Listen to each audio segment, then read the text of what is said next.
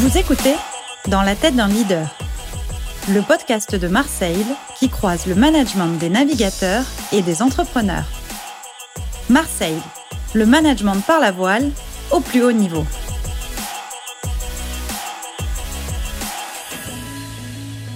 Bonjour et bienvenue sur le podcast Dans la tête d'un leader. Je suis Amandine Deslandes, directeur associé de Marseille, organisme de formation, management et leadership.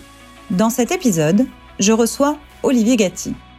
Olivier est un ingénieur spécialisé en télécommunications et débute sa carrière chez ST Microelectronics.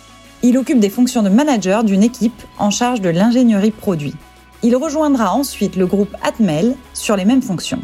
Après 15 années au sein des entreprises industrielles, il passe le cap de l'entrepreneuriat en créant Addis Innovation, renommé Addis Transition en 2020. Depuis plus de 10 ans, avec Addis, Olivier mène des missions plus ou moins longues au sein de l'industrie. Safran, Zodiac Aerospace, Itron, pour n'en citer que quelques-uns. Ces missions, pouvant aller de 2 mois à 2 ans, lui ont ouvert une culture business et industrielle impressionnante principalement en charge de gestion de crise et de transition, il nous livre dans cet épisode un éclairage très pertinent sur l'importance de l'humain en entreprise. On y décèle ses convictions profondes et le courage dont il fait preuve dans ses fonctions depuis toujours. Un témoignage galvanisant qui donne envie de viser l'excellence chaque jour un peu plus.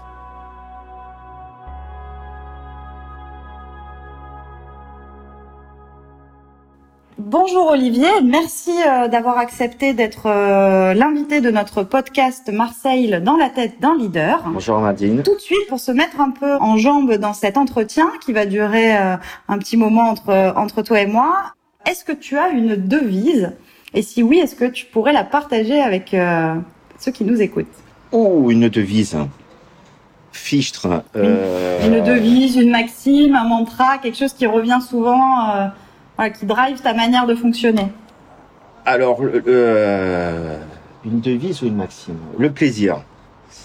Pourquoi le plaisir? Parce qu'il faut toujours faire les choses avec plaisir.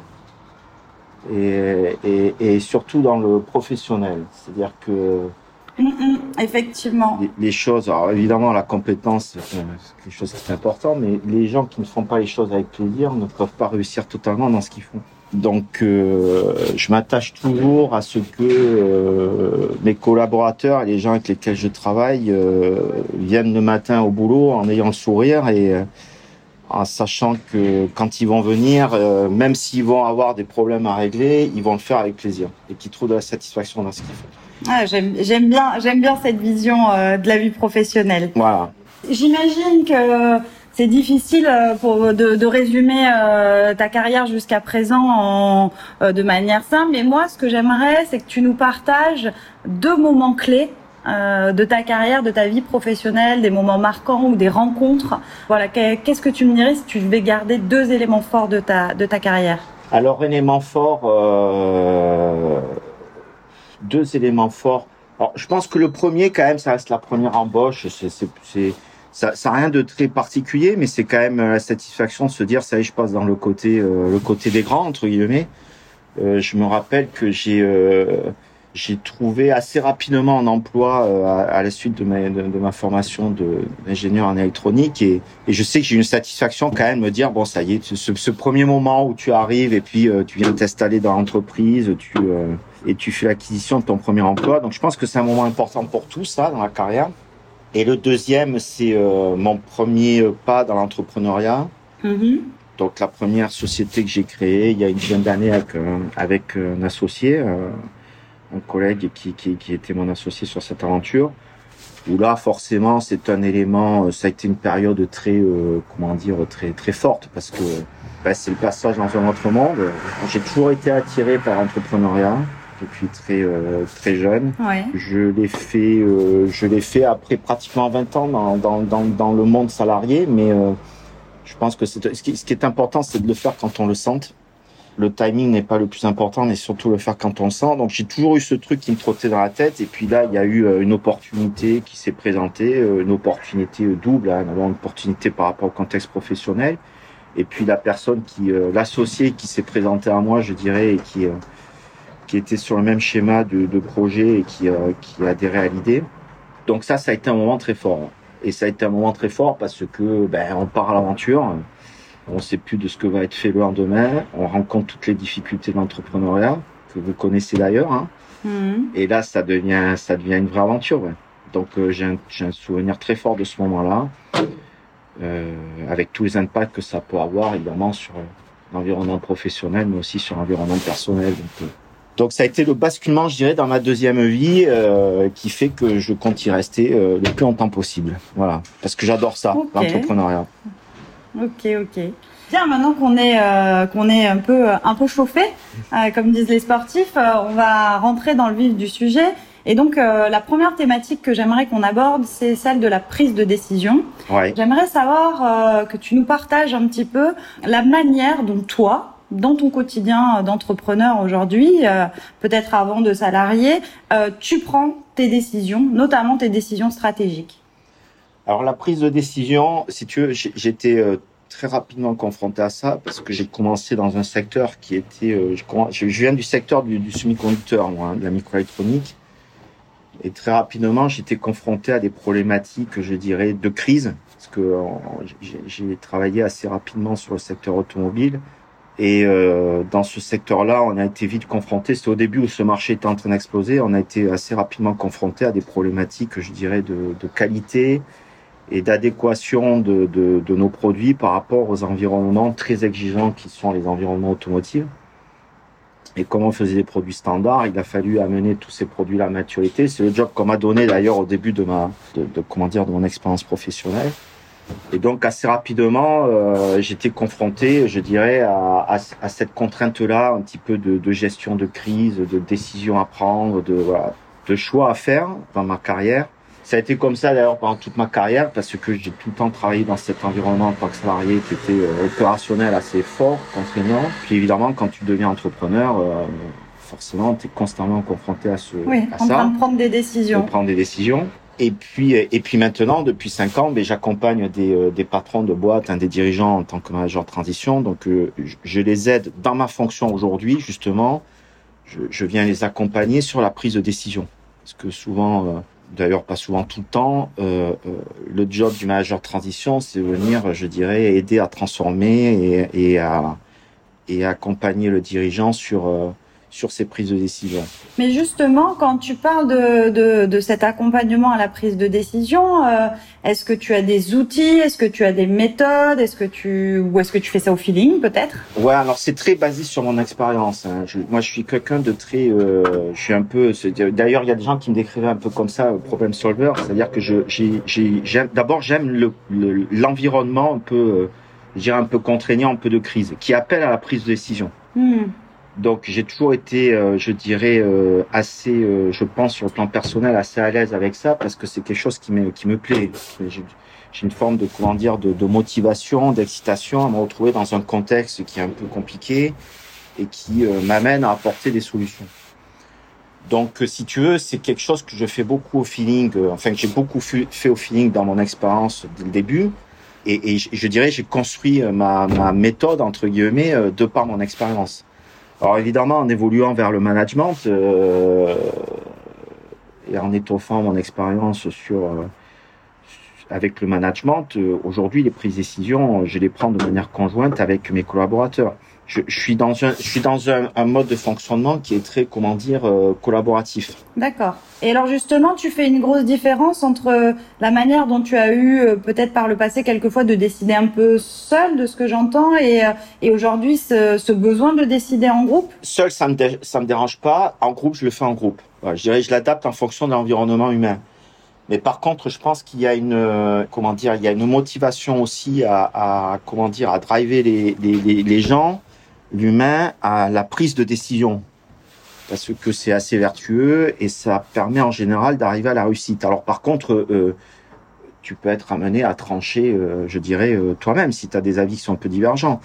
J'ai appris ça d'ailleurs, c'est marrant, j'ai beaucoup appris de ma première expérience professionnelle en tant que salarié dans l'entreprise par une personne qui était mon boss, qui était le patron de la division dans laquelle je travaillais, et qui était quelqu'un qui était très, très, je dirais très percutant là-dessus. C'était une personne qui avait un charisme très fort et en fait, c'est quelqu'un qui sur le plan professionnel m'a beaucoup appris euh, là-dessus. C'est marrant parce que certains collaborateurs le prenaient pour un dictateur, mais en fait, il n'était pas du tout dictateur. Il avait ce charisme-là de la prise de décision, mais il s'entourait toujours de l'avis de sa première ligne, hein, des gens qui bossaient pour lui. Il y avait des avis qui étaient plus ou moins divergents. Il se faisait sa propre idée et après il décidait. Et ça, ça a toujours été un modèle, si tu veux, dans tout mon parcours professionnel sur lequel je me suis un peu appuyé. C'est très marrant, mais même aujourd'hui, euh, plus de presque ouais, plus de 20 ans après maintenant, j'ai toujours de temps en temps, dans certaines situations, ce mécanisme-là de me remémorer certaines situations un peu de crise en me disant, sais, euh, qu'est-ce qu'il aurait fait là, tu vois? Donc je donc je garde un souvenir fort de, de, de cette expérience-là et de, de, comment dire du leadership que j'ai vu chez cette personne-là. Et puis après, ben, c'est l'expérience qui te permet de le construire. Donc c'est, je dirais, euh, c'est euh, ben, quand t'es entrepreneur, tu prends des décisions toi-même, hein, forcément. Donc euh, je pense que l'expérience d'entrepreneur te permet de te, de te fortifier, te, te rendre fort là-dessus, parce que tu vas prendre des décisions qui vont être plus ou moins bonnes. Hein. Tu vas aussi te planter, donc tu vas apprendre là-dessus. Tu vas et puis euh, et puis après euh, bon bah après maintenant aujourd'hui j'ai plus des fonctions je dirais de management dans les entreprises donc je prends les décisions avec mes collaborateurs. Donc c'est vrai que c'est vraiment un mécanisme qui est très euh, j'ai pas j'ai pas d'outils à la prise de décision, c'est mon expérience voilà. Je me base sur mon expérience, sur le vécu. Je pense aussi sur euh, euh le fait que il y a une maturité qui vient par rapport aussi avec ça, hein, avec l'expérience, qui fait qu'aujourd'hui, euh, bah, petit à petit dans le temps, tu de plus à l'aise à prendre des décisions. Tu connais, euh, tu t'es de plus à l'aise, plus en plus à l'aise à gérer des, des, situations de crise. Mais du coup, dans ce que j'entends, euh, tu, tu me dis, euh, non, moi, euh, le tableur Excel euh, et les matrices de décision. Euh, c'est pas mon truc. Pas forcément. Non. Après, ça peut, ça dépend des environnements. Tu, enfin, s'il y a de la, s'il y a de l'addition qui doit être prise sur des éléments qui sont purement techniques, oui, il faut sortir le tableur. Mais non, moi, je suis un, je suis un, je travaille à l'instinct un peu. Je travaille, je travaille sur l'humain. Je suis quelqu'un qui est très, je suis, je suis beaucoup sur l'humain en fait. Tu sais ce qu'on dit, hein, ton instinct, il est le fruit de, de tes expériences inconsciente que tu as emmagasinée. Euh, voilà, donc c'est peut-être ça aussi que, ça. Enfin, moi, je, je, je, suis comme ça. C'est, je pense que c'est ma personnalité. J'ai, d'ailleurs, j'ai jamais été, euh, j'ai jamais été euh, très euh, à l'aise et très, comment dire, très confort avec les outils. J'ai jamais été un adepte, d'ailleurs, de, de, de, forcément de tous, trop ces trucs-là. Je n'ai aucune réticence à ça, mais si tu veux, je, suis, je suis, un, je suis un, je suis un instinctif. Bon, je suis, je suis un, je suis une personne qui euh, qui aime travailler avec l'humain. J'aime j'aime ça. J'aime aussi euh, j'aime aussi la, la, le management par rapport à ça parce que j'aime manager euh, non pas pour être manager mais j'aime j'aime manager pour être entouré de gens qui qui m'accompagnent dans l'aventure et qui qui m'accompagnent dans mes prises de décision. Donc c'est vrai que je suis plus je suis vraiment plus sur l'humain que sur l'outil. Tu as, tu as dit à plusieurs reprises, euh, si, si je me trompe pas, le mot crise. Mm-hmm. Tu as même dit que ça te challengeait, que tu aimais bien cette dimension-là. Mm-hmm. Du coup, euh, ça tombe bien, c'est un sujet qui nous parle beaucoup euh, chez Marseille. Mm-hmm. De ce que je comprends de ton métier, mais là encore, éclaire-moi, la crise, ça fait un peu partie de ton quotidien depuis quelques années quand même, en fait. Oui, ça fait partie de mon quotidien. Alors pourquoi? Parce que je viens du technique j'ai travaillé, euh, j'ai travaillé dans un environnement euh, technique euh, opérationnel très rapidement sur des métiers un peu transverses qu'on appelle l'industrialisation, hein, autour de l'industration, product engineering. Donc des métiers qui consistaient à, à, faire le lien, je dirais un peu entre la, les équipes de R&D, la R&D et la fabrication. Donc tout ce métier qui consiste à mener des produits à maturité. Donc, à mener des produits à maturité à les fabriquer, c'est l'industrialisation. Donc, ça veut dire qu'il faut que le produit soit conforme aux, aux besoins du client, hein, les spécifications et besoins du client, et puis euh, conforme à ton process de fabrication. Donc, dans toute cette vie d'industrialisation, tu es de manière euh, très cyclique confronté à des problèmes de crise. Euh, parce que quand tu industrialises, tu as tu as, des règles de, de, de base hein, aujourd'hui qui sont, enfin des règles, pas des règles, mais des objectifs de base qui sont ce qu'on appelle le time to market. Hein, faut que tu as toujours un besoin, donc tu amènes ton produit à maturité, donc tu as la contrainte du planning et du temps. Donc il faut que dans ton euh, processus d'industrialisation, il faut que tu sois à même d'amener ton produit à maturité à temps, sinon tu ouvres ton marché. Et puis euh, tu as euh, les contraintes du, du coût, hein, du, qu'on appelle design to cost, du, du time to manuf, les contraintes du coût, les contraintes opérationnelles Donc c'est un savant, je dirais, mélange et, euh, et, et, euh, un, besoin, voilà, d'arriver à équilibrer un petit peu tout ça, le besoin de faire un produit qui marche dans un environnement opérationnel qui fonctionne, qui soit mature, à un coût qui soit relativement, en tout cas acceptable, qui te permette de vendre ton produit. Donc dans ce mix-là, en fait, tu es euh, de manière très cyclique confronté à de la crise. Parce que tu vas, dans la maturité de ton produit, quand tu vas sortir tes prototypes, il y en a un qui va pas marcher à un moment donné, tu vas commencer à perdre du retard, il faut voir comment tu rattrapes ton retard. Et puis à un moment donné, il va être, alors, soit il va être mal designé, soit il va être mal fabriqué, soit il va être trop coûteux. Donc ça, il y a, y a, toujours eu ce, ce, ce je dirais, euh, dans ma vie de salarié, cet environnement déjà qui m'avait habitué à ce contexte de crise. Sans parler du fait qu'une fois que le produit était fabriqué, il arrivait chez le client, un an après, euh, ça marchait plus. Ouais. Tu avais le bug dans le, dans le truc. Euh, bon, sur l'automobile, ça veut dire des voitures qui étaient, euh, qui, qui, étaient plantées. Bon, en plus, on était sur les applications en sécurité, donc très très contraignant. Hein. C'était au début des airbags, des, des ABS. D'accord. Donc gestion de crise chez le client. Donc voilà. Donc si tu, dès le début, été habitué à ça. Bon, quand je suis parti dans l'entrepreneuriat, la première fois, j'ai créé une société qui fabriquait du composant, donc j'étais exactement dans le même environnement. Donc la crise, je dirais, est presque perpétuelle. Hein. Vous, êtes vous-même aussi habitué à ça. Alors la crise, de toute façon, c'est un bien grand mot, mais je dirais, quand tu pars dans l'entrepreneuriat, disons que tu n'es pas forcément dans une situation de crise perpétuelle, mais en tout cas, tu es dans un environnement qui est assez contraignant, qui peut être stressant. Enfin, tu n'es pas dans un environnement stable. Donc, un environnement qui n'est pas stable peut être par analogie comparé à un environnement de crise. Mais du coup, effectivement, quand tu parles, euh, bah, euh, bien sûr hein, que ça nous parle euh, chez Marseille, tout ça, euh, complexe, incertain, j'entends ces mots-là. Euh, c'est quoi, je vais te poser un peu la même question que par rapport à, la décision, c'est que, quelles sont tes, tes, tes méthodes pour bah, gérer cette incertitude, gérer ce, cette complexité dans laquelle tu évolues quotidiennement dans ton métier alors, d'abord, c'est il faut euh, bien comprendre l'environnement. Ce qui est important pour prendre une bonne décision, c'est euh, d'être à même de d'avoir une comment dire l'aptitude et la perspicacité de bien comprendre l'environnement. Il faut être très pragmatique. Il faut arriver à dégager euh, toute la partie émotionnelle, ne pas se laisser emporter par l'émotion et euh, prendre le temps aussi, hein, même si euh, évidemment on en manque toujours dans ces moments-là, mais ce que je dirais c'est qu'il faut trouver le, juste milieu entre c'est ça, la, gestion du temps, de l'analyse de la situation, le pragmatisme, et puis euh, trancher une fois que tu as tes convictions. Une fois que tu es convaincu que la décision c'est la bonne, tu tranches et tu y vas. Mais ça demande, je dirais, euh, ça demande en effet en tout cas des euh, besoins, enfin sur le plan personnel, d'avoir une, gestion de sa personnalité un peu forte hein, pour pour ne pas partir dans le stress et pour pas partir dans la comment dire dans la dans la panique, parce que quand on quand on décide dans la panique, on décide toujours mal.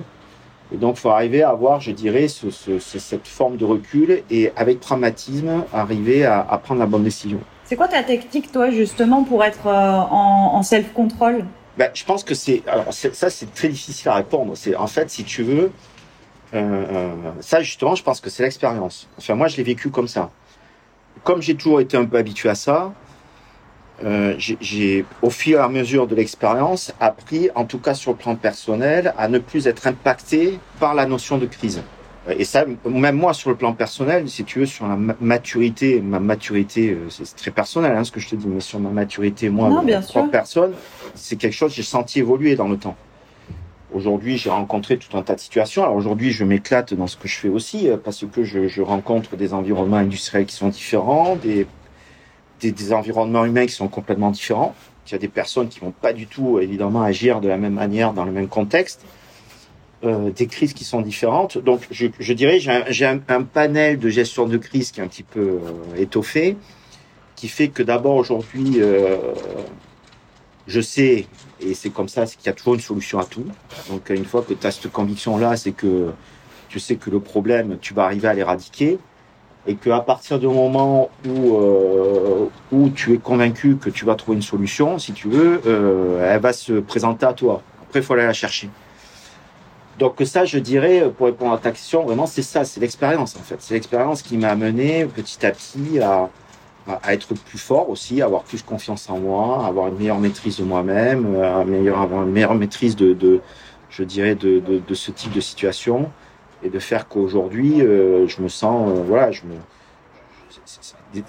alors maintenant, ça m'amuse, presque entre guillemets. Enfin, c'est bien grand mhm. terme, mais c'est ce que je recherche en fait. Aujourd'hui, quand je quand je travaille avec je, je, je, ne, je, ne, prends pas satisfaction de travailler dans une zone de confort. Où, forcément, j'aime arriver dans un environnement qui est un peu contraignant, où l'humain c'est un peu contraignant, où euh, la technicité c'est un peu contraignant, où il y a cet environnement est un peu partout. Du challenge, quoi. Du challenge, exactement, qui fait que, que, que tu vas arriver un peu en problème sur là-dessus. Et, et, la satisfaction, c'est ça, c'est de voir après euh, quelques semaines, quelques mois, euh, le résultat de, de, de la transformation de ça. Donc c'est très personnel, tu vois. C'est pour ça que j'ai, c'est pour ça que j'ai pas forcément d'outils. Je, je, je, reste vraiment sur l'humain et sur le et sur l'expérience que j'ai eue. J'ai eu trois vies moi en fait, hein. enfin trois, trois grandes phases dans mon expérience professionnelle. Et c'est la richesse de cette expérience euh, professionnelle qui me permet de, qui m'a permis de m'étoffer sur, ce, sur cette, cette compétence-là. Et euh, la pire crise de ta vie professionnelle? Alors la pire crise de ma vie. Euh, alors, le moment où tu t'es dit, waouh, là, c'est sérieux. Il y en a une au début. On a une, on a une forte crise avec un, constructeur automobile. On, on s'est retrouvé trois jours bloqués sur site.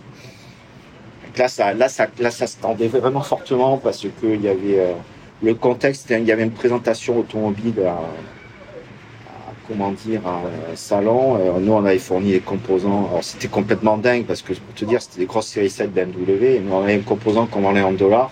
Ça plantait la bagnole. Enfin, bon. Et là, on s'est retrouvé euh, dans un environnement euh,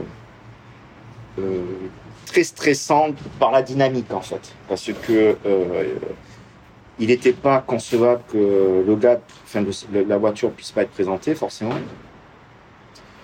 Euh, donc là, on s'est retrouvé avec toute une armada de, de, il y avait les avocats, enfin des, notions de coûts qui sont venus là-dedans. Enfin, il a fallu trouver une solution en, en 48 heures.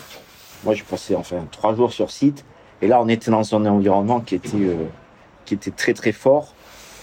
Euh, tu déconnectes d'ailleurs du, monde parce que en plus tu as un environnement team team spirit assez assez assez puissant parce que faut que tu trouves la solution donc et c'est là où le management est très, euh, est très important parce que c'est là où tu vois qu'il faut quand même maîtriser le, faut maîtriser un peu le truc parce que sinon tu, ça peut vite partir en sucette. Donc ça, ça a été, euh, ça a été un, très, ça c'est un souvenir fort parce que ça a été une de mes plus grosses au début. Après, euh, après, après, je l'ai eu en temps, je l'ai eu une fois avec un, mon, un fournisseur. J'ai eu aussi une, crise un peu difficile avec un fournisseur quand j'avais ma, société, ma société de fabrication de produits, parce qu'en fait, on, on, fabriquait des produits pour un, un, client militaire. Donc l'environnement quand même très très contraignant militaire, application euh, secret défense, donc euh, je, je, te passe les détails. Donc on avait des exigences cahier des charges qui étaient quand même très très fortes, sur lesquelles il a fallu batailler un peu contractuellement parlant, parce que euh, ils étaient quand même un peu, c'était un peu étouffant. Et donc, on, sortait des prototypes, et au fur et à mesure qu'on sortait des prototypes, on devait, les valider, euh, on devait les valider et les essayer avec notre client. Et en fait, on a eu une livraison d'un lot euh, prototype qui n'a pas été bon de notre fournisseur. Alors, c'était un, bug de sa part, c'était une erreur, je dirais, de pas administrative, mais presque, mais qui a fait qu'il y avait rien qui fonctionnait. Et là, et là, on s'est retrouvé dans un contexte, si tu veux, sans rentrer dans l'état du truc, on s'est dit. Euh, on, on, ne comprenait pas pourquoi ça ne fonctionnait pas. Et en fait, on s'est, on, on s'est vraiment clairement posé la question sur notre capacité à réaliser le produit pour le client. Donc ça, ça a été un moment assez douloureux parce que tu te dis euh, bon, euh, peut-être que je sais pas faire. Là, et là, c'est, et là, ça devient un peu, ça devient un peu plus emmerdant parce que si tu sais pas faire, tu sais pas faire. Et en fait, bon, il y avait eu un bug, c'est un, un, bug de, de, du, du, fournisseur qui, euh, on a mis quand même 4-5 jours pour trouver le truc et là on n'était pas on n'était pas bien donc il a fallu canaliser oui, le client. Vous pas fier.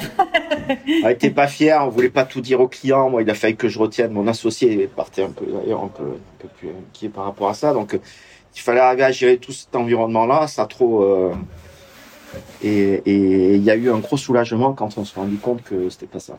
Voilà. Et du coup, euh, on a parlé un petit peu de, de, de self-control, de connaissance de soi, et, euh, et je sens qu'effectivement, je sais pas si c'est l'expérience et ou et sûrement les deux, effectivement ton tempérament, mais euh, on sent chez toi une, une force tranquille et cette capacité justement à être focus euh, sur ta sur ta mission. Ça m'amène aux questions suivantes sur euh, la concentration et la manière dont tu as de te concentrer. Comment est-ce que tu fais sur les grosses échéances pour te concentrer, rester concentré dans les temps forts euh, Voilà, quels sont, euh, pareil, quels sont tes, tes, tes, ressorts dans ces moments-là pour être focus au bon moment? Alors, je, je, je vais partitionner en fait. Euh, et je vais me focaliser sur le, le, le, le plus urgent. Donc en fait, euh, il est arrivé dans des situations de crise où tu as, euh, où, où, tu te retrouves avec plusieurs paramètres qui partent un peu en sucette. Mm -hmm. Et en fait, ce qui devient un peu compliqué dans ces moments-là, c'est que quand ça commence à prendre l'eau un peu de tous les côtés, c'était Chirac qui disait euh, les emmerdes, ça va en escadrille. Et ça arrive, ça arrive à certains moments que tu te retrouves en ce genre de situation. Et, et, et la difficulté que tu peux rencontrer, et en particulier dans un mode management, c'est que quand tu te retrouves dans ce contexte-là, chacun va avoir sa vision du truc, et quand ça part dans tous les sens, chacun va faire, va avoir le même type de mode de fonctionnement. Tout le monde va partir dans tous les sens. Et tu peux vite te retrouver dans une situation qui devient très difficilement gérable parce que euh, ben, chacun va mettre son gré de son, son, petit grain de sable dans le truc, chacun va avoir son propre avis, chacun va avoir faire comme il veut, chacun va avoir paniqué son stress comme il veut, euh, euh, à sa manière, pardon. Et là, tu peux rentrer dans une, une dynamique qui est difficilement, je dirais, gérable, où la gouvernance devient très importante. Donc, euh, donc, je dirais le focus là, c'est. Alors, paradoxalement parlant, euh, moi, je peux vite me, je peux me dégager de la notion de temps dans ces moments-là. Parce que, euh, et je pense que ça peut être un tort, d'ailleurs, parfois, le, de se focaliser trop sur le temps, parce que euh, le temps, évidemment, c'est très important dans la gestion de crise, mais ce qui est important, c'est trouver aussi la solution. Donc, il faut quand même que tu trouves le juste milieu et que tu prennes le temps de bien prioriser ce que tu dois traiter en premier et de le traiter correctement pour te dégager petit à petit euh, de la crise. Donc je dirais, euh, ma méthode c'est ça, c'est je me focalise sur l'essentiel, je partitionne, je trie et puis euh, et puis je règle les choses les unes après les autres. Ouais, tu hiérarchises. Je hiérarchise, tout à fait. Ça m'emmène à, à, un sujet un peu connexe. On dit souvent aussi que être concentré, c'est être capable de garder euh, sa motivation. Euh, parce que ce focus, euh, ça, bah voilà, ça donne une ligne, ça donne un sens, ça donne un cap, si tu me permets la métaphore marine. Ouais. Du coup, comment est-ce que toi, euh, tu, tu, te motives euh, et tu motives tes équipes? Parce que là aussi la dimension collective, j'imagine, est très importante en tant que manager de transition dans des équipes qui sont peut-être quelquefois démotivées quand tu arrives. Quelles sont tes, techniques pour te motiver et motiver tes collaborateurs? Alors les techniques. Euh, j'ai fait une mission l'année dernière pour revenir à ça, tu vois, où je, je me suis retrouvé un peu dans ce dans ce contexte-là, en fait, j'ai récupéré la direction d'une R&D et je suis arrivé dans un environnement qui était un peu chaotique. L'ancien patron de la R&D avait fait un burn-out, il était plus là depuis deux mois et, euh, et j'ai récupéré les équipes. Il y en avait la moitié qui voulait plus, enfin, savait plus ce qu'il faisait là. Je suis arrivé dans un bureau qui était complètement vide. C'est la première fois que ça m'arrivait et on m'a dit voilà, faut gérer ça le temps qu'on embauche un mec. ok, merci. Ok, on va faire, on va faire comme ça. Donc, euh, donc voilà. Donc j'ai pris connaissance. D'abord, j'ai fait connaissance avec euh, l'équipe, hein, avec les de, de, manière individuelle avec les gens, et pour essayer de mieux les connaître et de savoir, euh, de savoir ce qu'ils attendaient, hein, comment ils voyaient dans l'avenir. Et puis là, j'ai quand même remarqué qu'il y avait quand même un peu de boulot à faire. Et donc, euh, je dis bon, ben, on va reprendre tout à zéro. Donc, on a commencé par une bonne bouffe. Hein.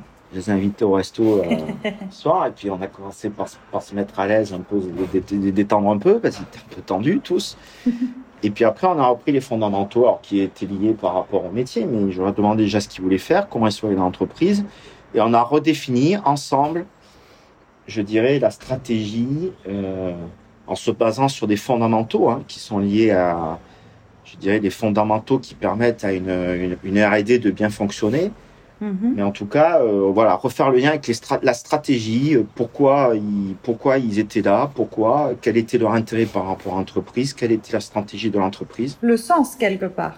Exactement, le sens. Mais ça, c'est une problématique qui est... Alors, c'est marrant, de par expérience que je vois dans les différentes entreprises, c'est une problématique qui devient assez récurrente. Euh, il y a un environnement financier qui a pris un peu la main sur euh, un secteur beaucoup enfin, en tout cas beaucoup de secteurs de l'industrie, qui fait qu'aujourd'hui, il y a, même des propres patrons de leur boîte qui ne savent plus ce qu'ils font exactement comme produit. Donc, ils sont très, très fortement tenus par les, par les chiffres.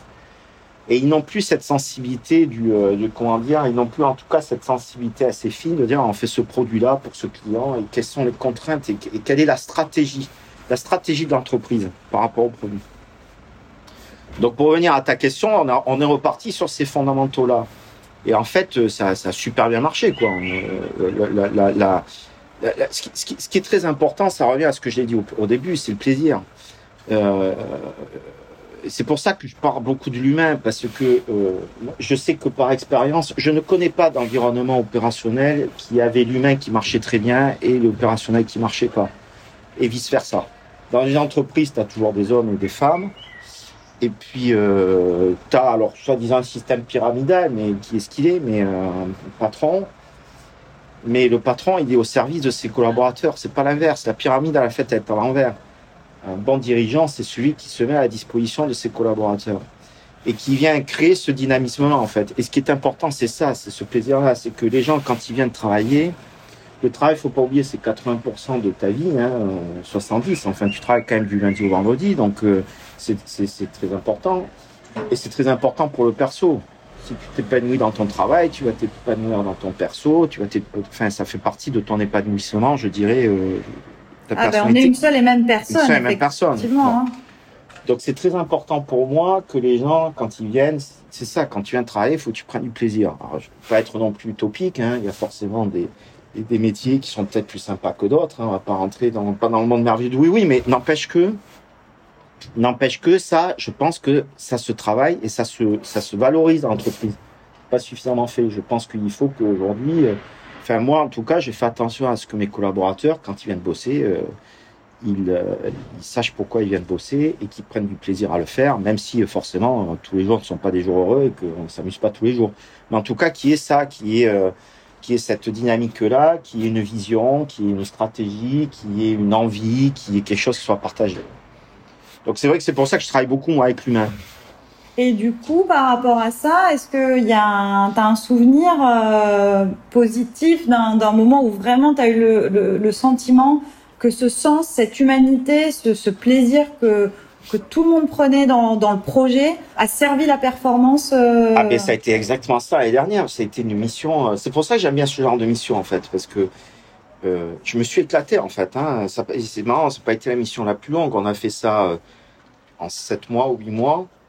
Euh, bon, il a fallu déjà deux mois de prendre l'environnement humain et dans un contexte qui était quand même assez difficile, qui était même, il y avait une gouvernance euh, qui était difficile. Hein. J'étais en comité de direction qui était qui était difficile. Il y avait tout un environnement qui était difficile, mais euh, tu te rends compte que euh, bah, si tu euh, si tu ralignes tout ça et que tu discutes avec les gens, quand tu as des gens de bonne volonté, alors après évidemment as toujours tu vas toujours avoir deux trois mecs qui vont ceux qui veulent pas ils veulent pas. On va pas faire de miracle.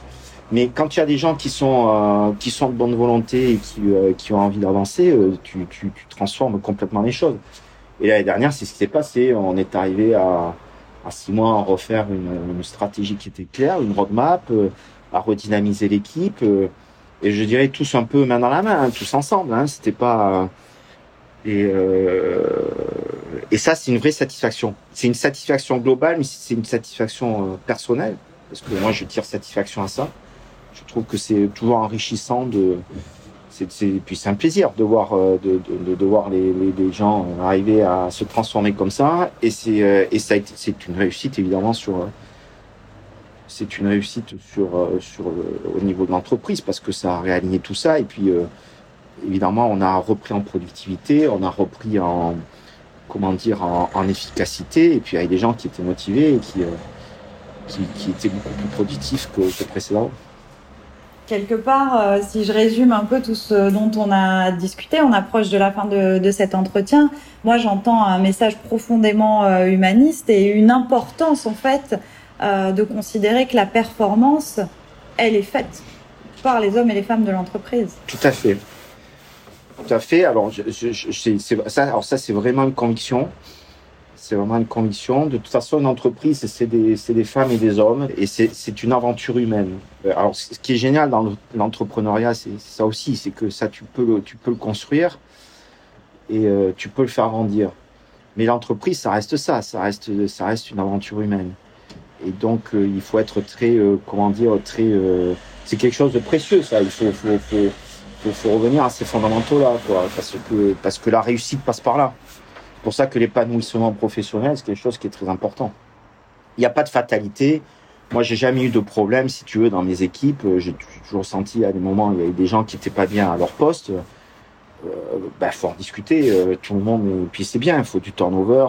Il n'y a, pas de fatalité par rapport au, à l'emploi, par rapport à l'entreprise. Il faut juste en parler de manière très pragmatique, de manière très ouverte et très simplement et puis prendre ça à bras le corps tous ensemble. Et ça, c'est euh, et la gestion de crise, c'est un peu ça en fait. Oui, bien sûr. La gestion de crise, c'est un peu se, se retrouver tout sur tout la table en disant bon, écoutez les gars, on va serrer les coudes et puis voilà, on va y arriver. C'est pas, c'est pas grave. Il y en a d'autres quoi.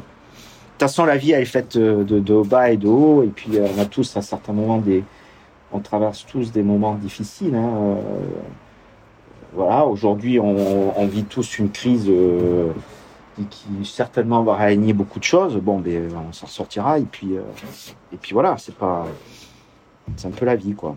Voilà. Eh ben, c'est chouette de finir sur ces paroles-là.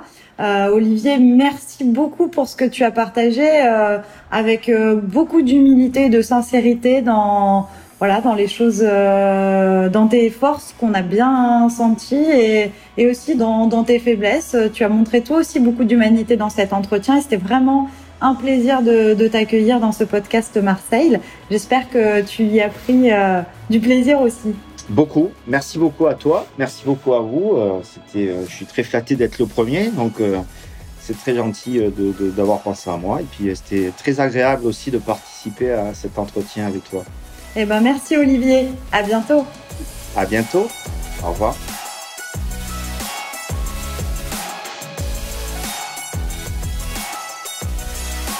Vous venez d'écouter Dans la tête d'un leader, le podcast de Marseille. Si vous avez adoré cet épisode, dites-le en mettant 5 étoiles sur votre plateforme.